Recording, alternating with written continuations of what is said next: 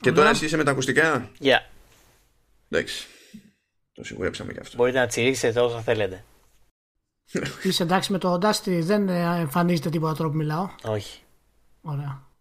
Όταν μιλάς εσύ εμφανίζεται. Yep. Μπράβο, ρούφατο. Το έχουμε. Λοιπόν, είμαστε ready.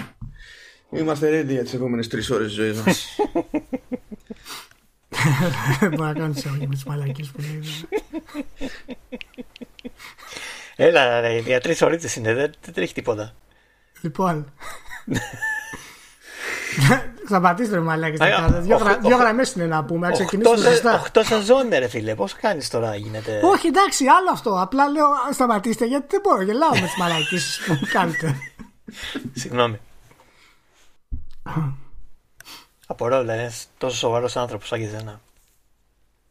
Λοιπόν, σταματήστε.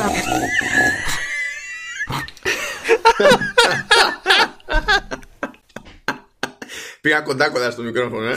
Ελληνικό παίρνει.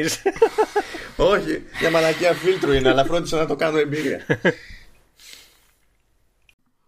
Λοιπόν,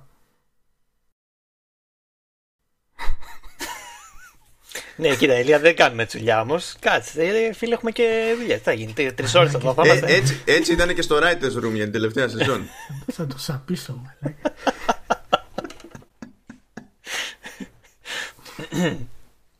λοιπόν. ε, λοιπόν, λοιπόν.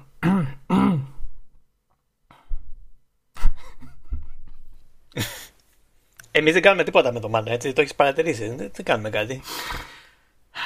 Εντάξει, στο τέλος θα πάρω κι άλλη τζούρα. Λοιπόν.